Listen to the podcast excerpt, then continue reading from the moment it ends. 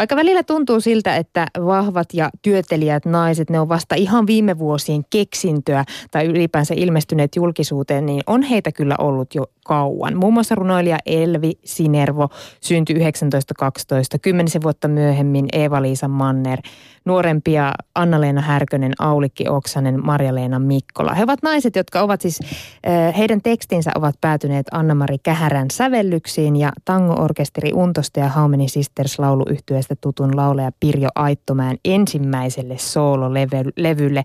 Tervetuloa ja onneksi olkoon, Pirjo. Kiitos oikein paljon.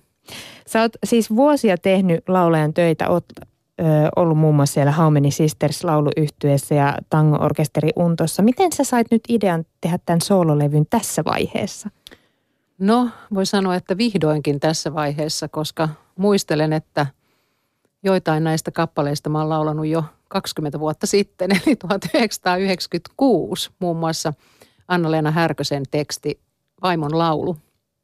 Eli hyvin harjoiteltu. Erittäin hyvin harjoiteltu.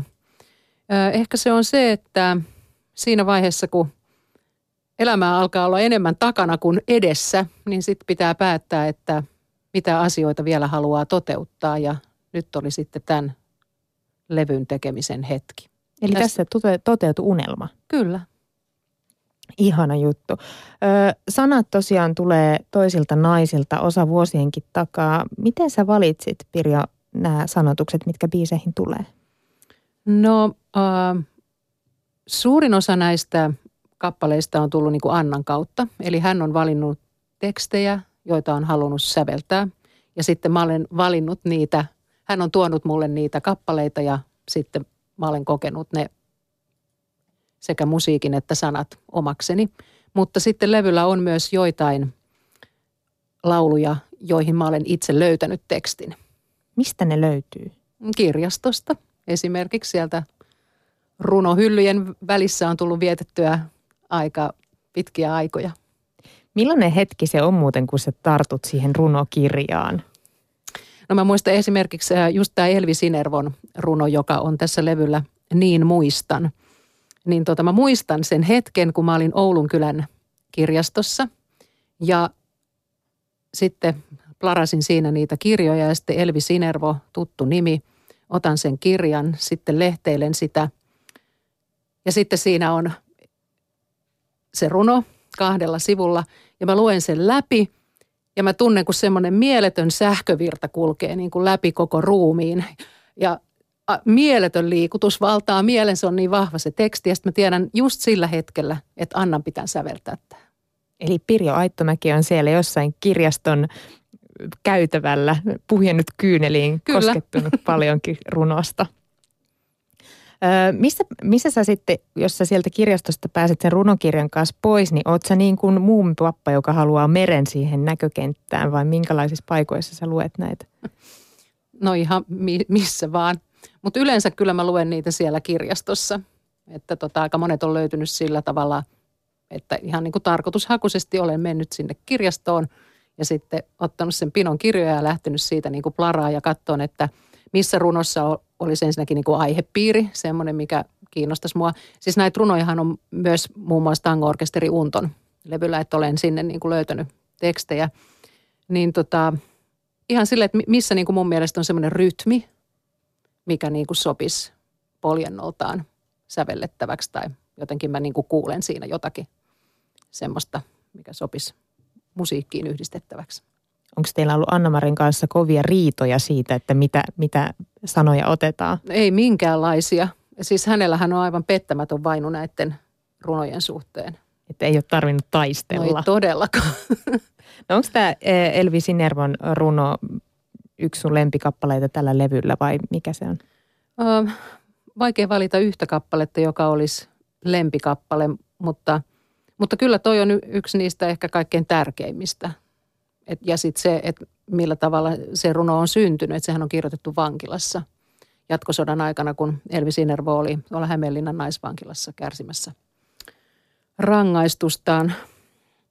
Ja hän silloin siellä kirjoitti paljon, käymällä paperille kirjoitti runoja ja sitten kynä oli piilotettu niin kuin vaatteiden saumaan, koska kirjoittaminen oli kielletty.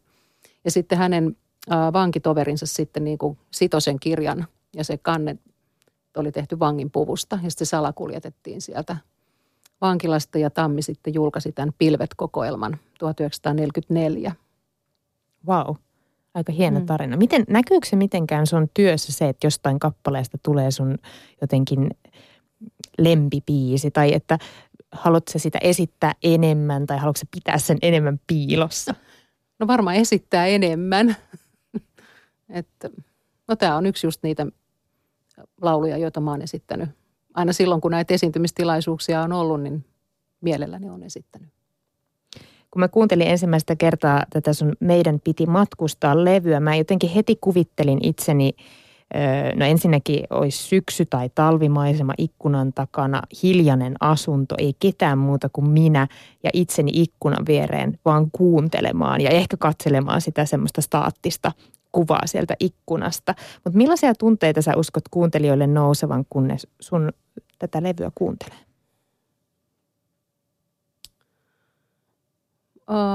No mä toivon, että he saa niinku kiinni näistä tunnelmista. Tässähän siis oikeastaan nämä niinku laulutekstit mun mielestä kattaa aika lailla koko elämän kirjon, että siinä on paljon rakkautta, ihmissuhteita, pettymystä, pettämistä, tuskaa, tämmöistä suomalaista peruskuvastoa. Vähän melankolista. Melankolista, joo, mutta myös sitten niitä semmoisia ehkä kepeämpiä hetkiä. Itseä täytyy myöntää, että enemmän nämä tämmöiset ehkä vähän surumieliset tekstit ja niin tekstit. Melodiahan voi olla hyvinkin niin kuin iloinen, mutta, tai mennä duurissa, mutta teksti surumielinen, niin ehkä mä niin kuin koen, että niissä on jotenkin itselleen enemmän pureskeltavaa. Ja ehkä se, että antaa itselleen tilaisuuden niin kuin ikään kuin liikuttua niistä teksteistä ja melodioista.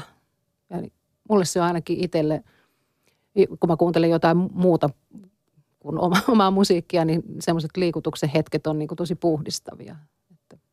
Että mä toivon, että sellainen vaikutus. Ja yleensä se on sitä hetkessä elämistä niin. Täysillä.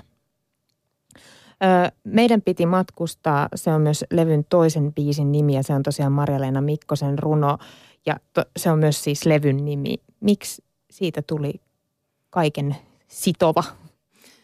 No mun mielestä ensinnäkin tämä otsikko on kauhean kiva. Meidän piti matkustaa. Ja sitten no mitä tapahtui? Ja kyllä se herättää heti sellaisen kysymyksen. Kyllä herättää kysymyksen, no mitä tapahtui, kun ne ei nyt sitten matkustanutkaan. Ja ketkä ne? Niin, ketä ne oli ne ihmiset. Ja sitten tavallaan ehkä just tämä tällainen niin kuin kysymys, että mitä tapahtui tai tapahtuuko tässä nyt jotain surullista tai mitä, niin ehkä se sitten kuitenkin oli semmoinen niin kuin yläotsikko tässä näissä kaikissa lauluissa, vaikka näitä ei ole niin kuin mitenkään temaattisesti valittu, vaan ihan fiilispohjalta. Ehkä tietynlainen haikeus, joka sitten aika monessakin kappaleessa kuuluu.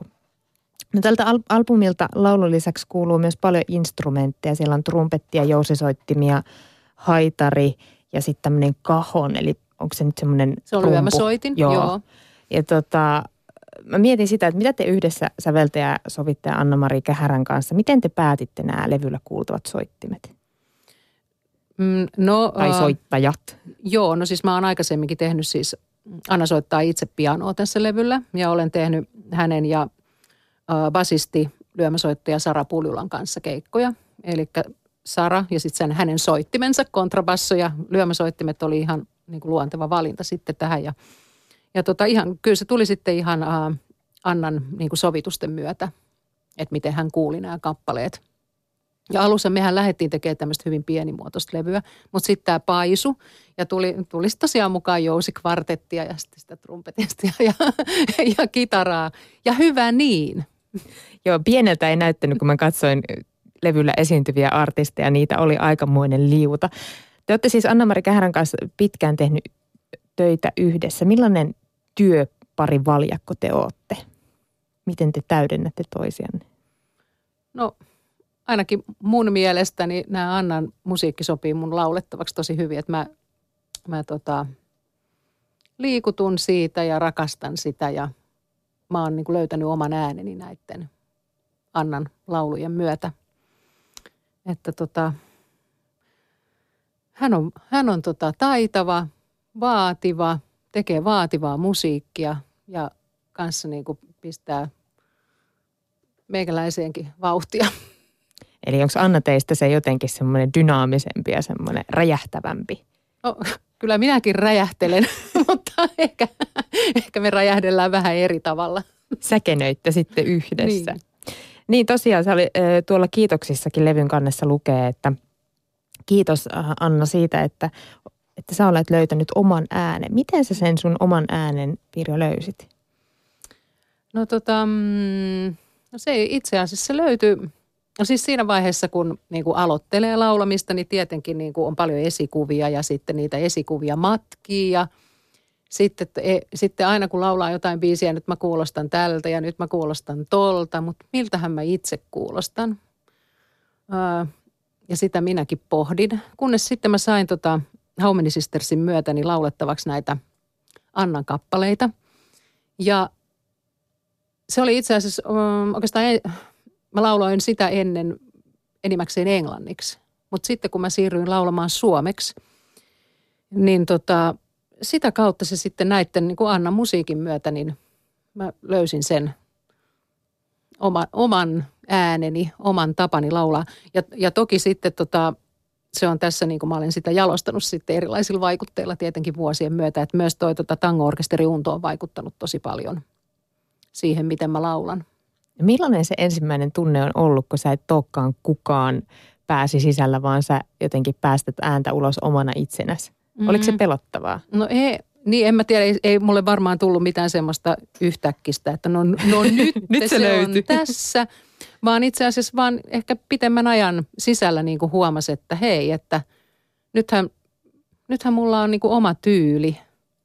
Ja niin kuin, niin, pitkän ajan kuluessa mä sitten myöhemmin huomasin, että hei, mähän olen löytänyt oman tapani laulaa. Miten sä kuvailisit sun omaa tapaa? No, sitä mä yritin tässä miettiä etukäteen. No, siis mä oon lapsena ja nuorena kuunnellut tosi paljon musikaalimusiikkia ja edelleenkin kuuntelen. Ja mä luulen, että sieltä on ehkä niinku tarttunut semmoinen tietty semmoinen dramaattisuus. Eli tykkään laulaa siis sellaisia biisejä, joissa on niinku draaman kaari ja sitten loppuhuipennus, tätä. Ja mä luulen, että se on niinku yksi semmoinen, ehkä semmoinen tavaramerkki. Ja sitten se, että kyllä mä niinku tekstiin kiinnitän tosi paljon huomiota ja yritän laulaa silleen tekstilähtöisesti. Että se teksti on sulle yksi tärkeimmistä. Se on tosi tärkeä juttu. En voi sanoa, että se olisi tärkeämpi kuin melodia, mutta ne niinku kulkee silleen käsi kädessä. Ja hyvin harvoin mä niinku laulan mitään sellaista, mistä mä en oikeasti tykkää tai mikä ei niinku kosketa mua. Eli sun pitää itse uskoa siihen tekstiin. Mun pitää uskoa siihen, joo. No niin kuin tässä on monta kertaa jo mainittu, niin sä oot laulanut ennen tätä sooloilua muun muassa How Many Sisters -yhtyeessä yhdessä Anna-Mari Kähärän ja Mervi Hiltusen kanssa. Musta tuntuu, että viime aikoina on paljon puhuttu jotenkin siitä, että voiko naiset tehdä töitä yhdessä tai että jotenkin, että miksi se on niin vaikeaa. Mutta te olette pitkään tehnyt töitä yhdessä, 3 naista, 2 savolaista ja 1 helsinkiläinen. Miten se oli mahdollista? Minkälainen teidän naisporukka oli? No kyllä mä sanoisin, että se, että me niin pitkään tehtiin yhdessä, niin kyllä se oli se musiikki, joka meidät niin kuin yhdisti. Ja se rakkaus siihen musiikkiin, mitä me laulettiin ja sitten se, että se meidän 3 ääntä vaan sopi niin hirvittävän hyvin yhteen. Että se myös niin kuin hitsasi sitä kokoonpanoa pysymään kasassa. Ja kyllä niin kuin monta kertaa vielä, kun jotain näitä biisejä, omia biisejä laulaa, niin kuin välillä kaipaa sitten. Oi, nyt mä kaipaisin tähän Annan ja Mervin tähän mun ympärille. Mä laulaan yleensä sitä keskimmäistä ääntä. Eli olisipa kiva, kun tytöt olisi tässä ympärillä. Ja ehkä myös se, että meillä ei ole koskaan ollut riitaa miehistä. Eli siinä on yksi ratkaisu avain. Siinä on yksi ratkaisu, että ei olla oltu kiinnostuneita samoista tyypeistä. Niin kuin mä ajattelin, että jos toi laulaminen teitä yhdisti, että jos teille riitatilanne tuli, niin puhkesitteko te laulamaan vai miten te niitä selvititte? No ei, kyllä se oli enemmän mykkäkoulua. No Tuliko teille sitten koskaan ongelmaa siitä, että kun on 2 kuopiolaista ja 1 helsinkiläinen, näkyykö nämä teidän syntymäpaikkaerot mitenkään? Niin, Annahan on Viitasaarelta, eikä Kuopiosta. No en mä usko, että sillä oli mitään tekemistä minkään kanssa. Pirjo Aittomäki, kerro meille joku muisto How Many Sistersin kanssa. Se on kuitenkin sellainen yhtye kokoonpano, jonka varmasti moni tietää. No muistoja on tietysti kauheasti ja paljon voisi muistella muun muassa sitä nyt, kun ollaan täällä Ylessä ja isossa pajassa, että mehän oltiin tosiaan 92-93 housebandina tämmöisessä Pelli-tauki-ohjelmassa, jota Heikki Kahila tuotti. Ja se oli mun käsittääkseni aika lailla viimeisiä semmoisia sarjoja, missä oli niin kuin musiikki isossa roolissa, että sen jälkeenhän niin tämä live-musiikin osuus alkoi tämmöisissä toimitetuissa ohjelmissa niin kuin vähentyä. Että tuli sitten tilalle kaikenlaista niin kuin kilpailua ja tämmöistä. Et siitä on niin kuin todella ihania muistoja. Ja se oli semmoinen ammattikoulu. Kyllä todella niin kuin suoria TV-lähetyksiä. Mutta sitten nyt jos pitää jotain tosi niin kuin ikimuistosta kertoa, mikä ei liity millään tavalla niin kuin tämmöisiin ihaniin esiintymishetkiin, niin tämmöinen muisto tulee Lieksan Vaskiviikoilta. Nyt en muista vuotta, olisiko se ollut 2000 jotakin. Mullahan on siis todellakin niin kuin metsäsieniallergia. Ja sitten ennen sitä keikkaa päivällä, niin meidän pianisti loihti meille tämmöisen gourmet-aterian, missä sitten yksi osa oli tärkeä komponentti, oli tämä korvasienimuhennos. Joo. Ja sitten ei siinä mitään, se oli aivan mahtavan makusta ja sitten lähdettiin keikalle ja sitten toisen setin loppupuolella, niin jotenkin alkoi niinku tuskahiki pukkaa ja vatsassa vääntää. Ja sitten aloitettiin semmoinen todella koskettava kappale siellä ihan niin kuin olisiko se ollut setin viimeinen. Ja sitten mä tunnen, että yhtäkkiä ja apua. Se olen minä. Se olin minä. Ja sitten syöksyin aivan hulluna siitä. Mä vaan sanoin mikkiin, että nyt mun täytyy mennä. Ja sitten mä juoksin alakertaan pukuhuoneeseen ja tulin sieltä sitten jonkun ajan kuluttua takaisin. Ja tulit vielä takaisin ja lavalle? Sitten Anna taisi sanoa siihen, että nyt se meni oksentaan. Sano sen vielä yleisölle. Joo, mutta sitten täytyyhän se nyt jotenkin selvittää, että mihin se nyt meni. Se yhtäkkiä häippäsi. No sitten mä tulin takaisin, en mä muista mitä sen jälkeen tapahtui, mutta olo oli heikko. Muistan juoneeni sitten illalla gammeldanskia vatsan väänteiden helpottamiseksi. No tämmöinen. No mutta kun tuommoisestakin on selvitty. On. Ja kunnialla. Joo, kurkku oli vähän karhea kyllä sitten.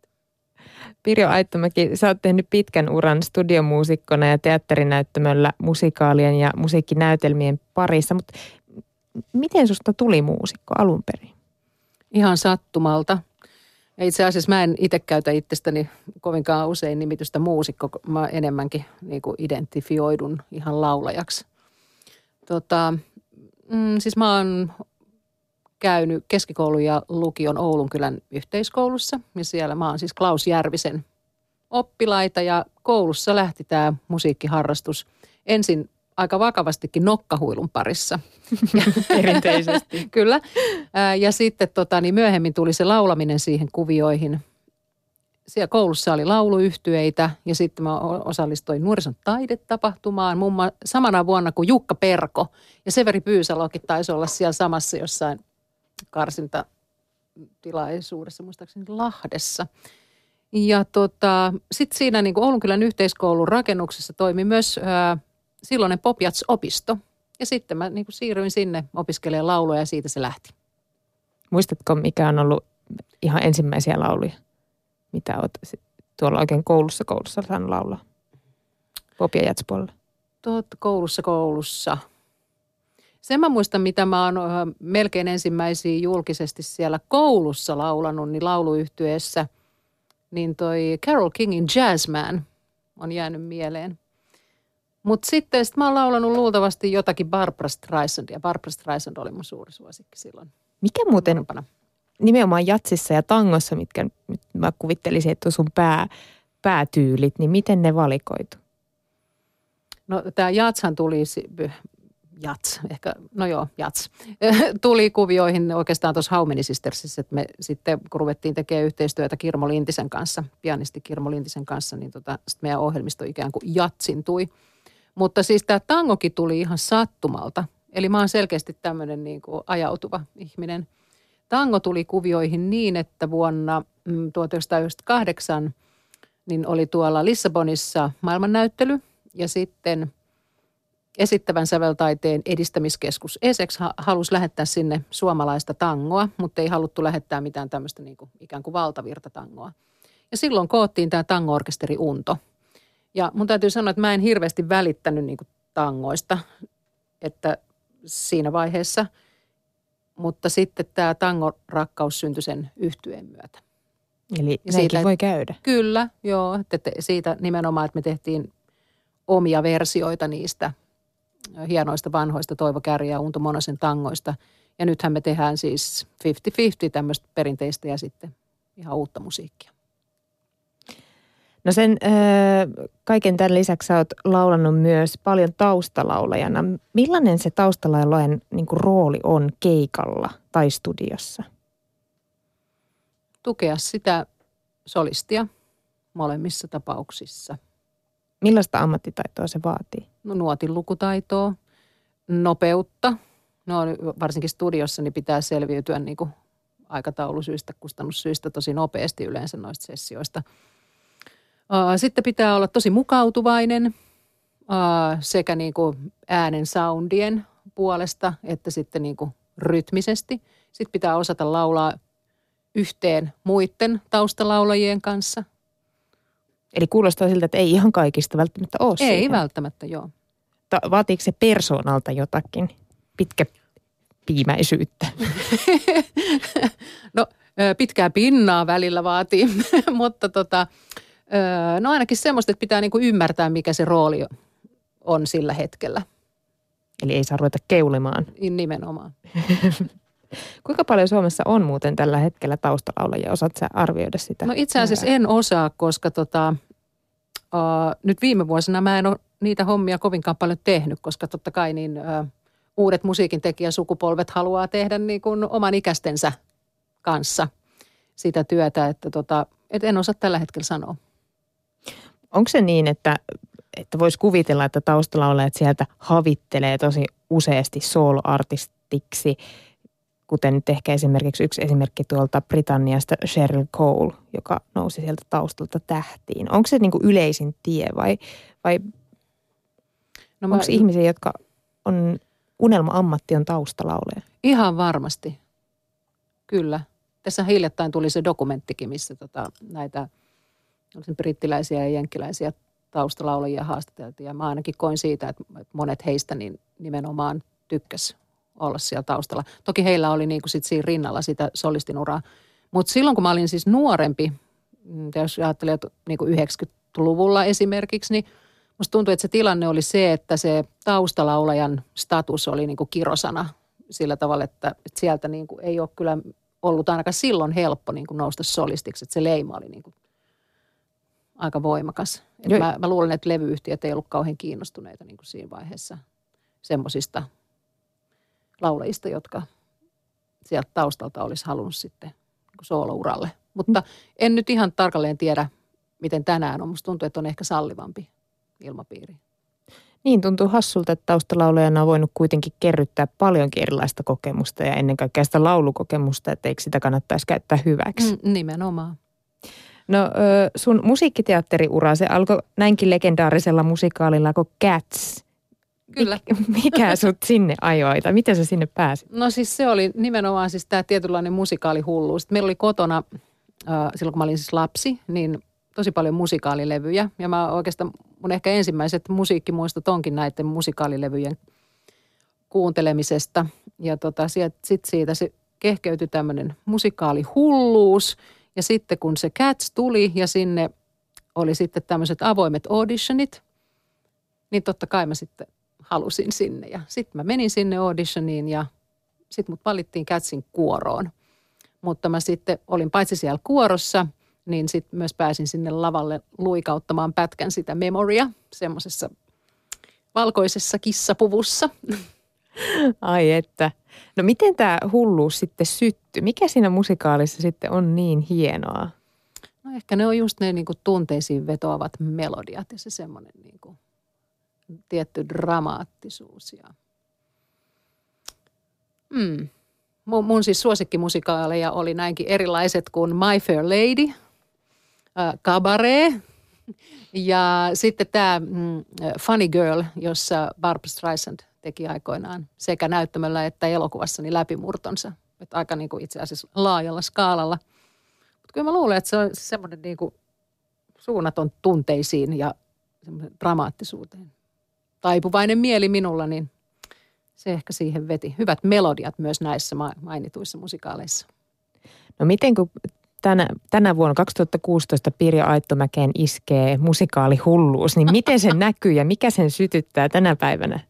No se näkyy esimerkiksi silleen, että mä oon tässä 1,5 viikon päästä lähdössä Lontooseen ja mä oon varannut jo liudan musikaalilippuja.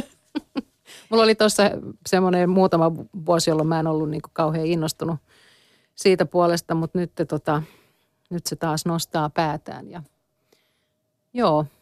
Onko se muuten Lontoa vai Broadway sulla ykkönen? No mä en ole New Yorkissa ollut kuin kerran ja nähnyt siellä, näinköhän mä 2 esitystä. Kyllä se on toi Lontoa, mutta se liittyy myös siihen kaupunkiin. Et mun siis ensimmäinen musikaalimuistoni Lontoosta on, mä olin 15-vuotias ja ensimmäistä kertaa äitini kanssa Lontoossa. Ja me mentiin katsoa Evita. Ja se oli itse asiassa se niin kuin sinetti, joka sinetöi tämän mun musikaalihulluuden. Silloin Pirjo Aittomäestä tuli virallisesti musikaalihullu. Mutta nyt susta on tullut virallisesti myös soololevyn laulaja, tai sulta on julkaistu tänään itse asiassa tämä soololevy. Täytyy myöntää, että kun toi mun tuottaja mulle sun levyn toi, niin mä tässä on muutaman kerran jo kertonutkin, että mä en löytänyt kotoa yhtäkään soitinta, millä mä olisin voinut levyä kuunnella. Ja se oli toisaalta vähän surullinen hetki. Ja mä ajattelin, että ei tosiaan näin on käynyt, että tässä muutoissa kaikki ylimääräinen on aina karsittu. Ja sieltä on kyllä karsiintunut kaikki levysoittimet. Tuleeko sun musiikkia, Pirjo Aittomäki, nyt jossain muussa muodossa ulos kuin levynä? Joo, tulee musiikkivideon muodossa. Eli itse asiassa nyt tässä 2 tuntia sitten saatiin ohjaaja Antti Vuoren kanssa valmiiksi musiikkivideo Aulikki Oksasen tekstiin sävellettyyn kappaleeseen Hopeinen laulu. No minkälainen visuaalinen pläjäys sieltä on tulossa? No sieltä on tulossa sellainen pläjäys, että siis siinä on hyvin paljon niin kuin luontokuvastoa siinä tekstissä ja kun mä mietin sitä, että minkälainen visuaalinen ilme tähän musiikkiin nyt sitten sopisi, niin sitten mä muistin, että mä viime syksynä näin telkkarista aivan uskomattoman hienon tämmöisen timelapse-videon Suomen luonnosta. Tämmöinen nuori Riku Karjalainen Kajaanista oli tehnyt tämän uskomattoman hienon ja koskettavan videon ja sitten kun mä mietin tätä hopeista laulua, niin hei, näitä pitää saada näitä videoita tähän. Ja siitä se lähti. Ja sitten siinä videossa niin kuin minä laulan ja vähän liikun ja sitten niin siinä on niitä videoita. Oliko tämä muuten sun ensimmäinen myös musiikkivideokokemus? Kyllä. Ai että. Voisitko sä, Pirjo Aittomäki, kuvitella, että sä tekisit musiikkia, joka ei olisi millään tämmöisellä fyysisellä alustalla, kuten CD. Et se olisi vain jossain netin musiikkipalveluissa tarjolla. Toki voin kuvitella sen. Nyt kun Antti Laakaan ei ole, niin tuntuu, että niitä paikkoja. Mistä niitä levyjä nyt saa? Mitä sä jäisit kaipaamaan, jos noi levyt kokonaan nyt katoaisi? No sitä tunnetta, kun sen levyn saa ensimmäisen kerran käteensä ja sitä pääsee niinku hypistelemään. Ja sitten kaikki se niinku kansitaide. Monissa levyissä on hienot taitot kansissa ja sitten tavallaan, että myös ne niinku tiedot siitä levystä ja siitä materiaalista, niin löytyy tästä. Sä näet sen heti, sun ei tarvitse etsiä sitä jostain netistä. Nimenomaan. Se on kaikki tässä. Hei, nyt sä käyt vetäsemässä 2 keikkaa ainakin Helsingissä. Jännittääkö lähteä yksin lavalle? Tai ainakin yksin laulajana? Ei jännitä. Ei, et ihanaa lähteä tällä materiaalilla keikoille. Minkälaisia keikkoja on tulossa? Joo, 2 keikkaa nyt sovittuna syksyllä, eli 17.9. Cafe Piritassa Iholla klubi ja sitten Kähärää Kapsäkissä 27.10. Musiikkiteatteri Kapsäkissä ja molemmilla keikoilla mukana Anna-Mari Kähärä ja Sara Puljula. Hei, kaikkia hyvää tälle syksylle ja erityisesti keikoille. Kiitos Pirjo Aittomäki, että pääsit meille käymään. Kiitos oikein paljon.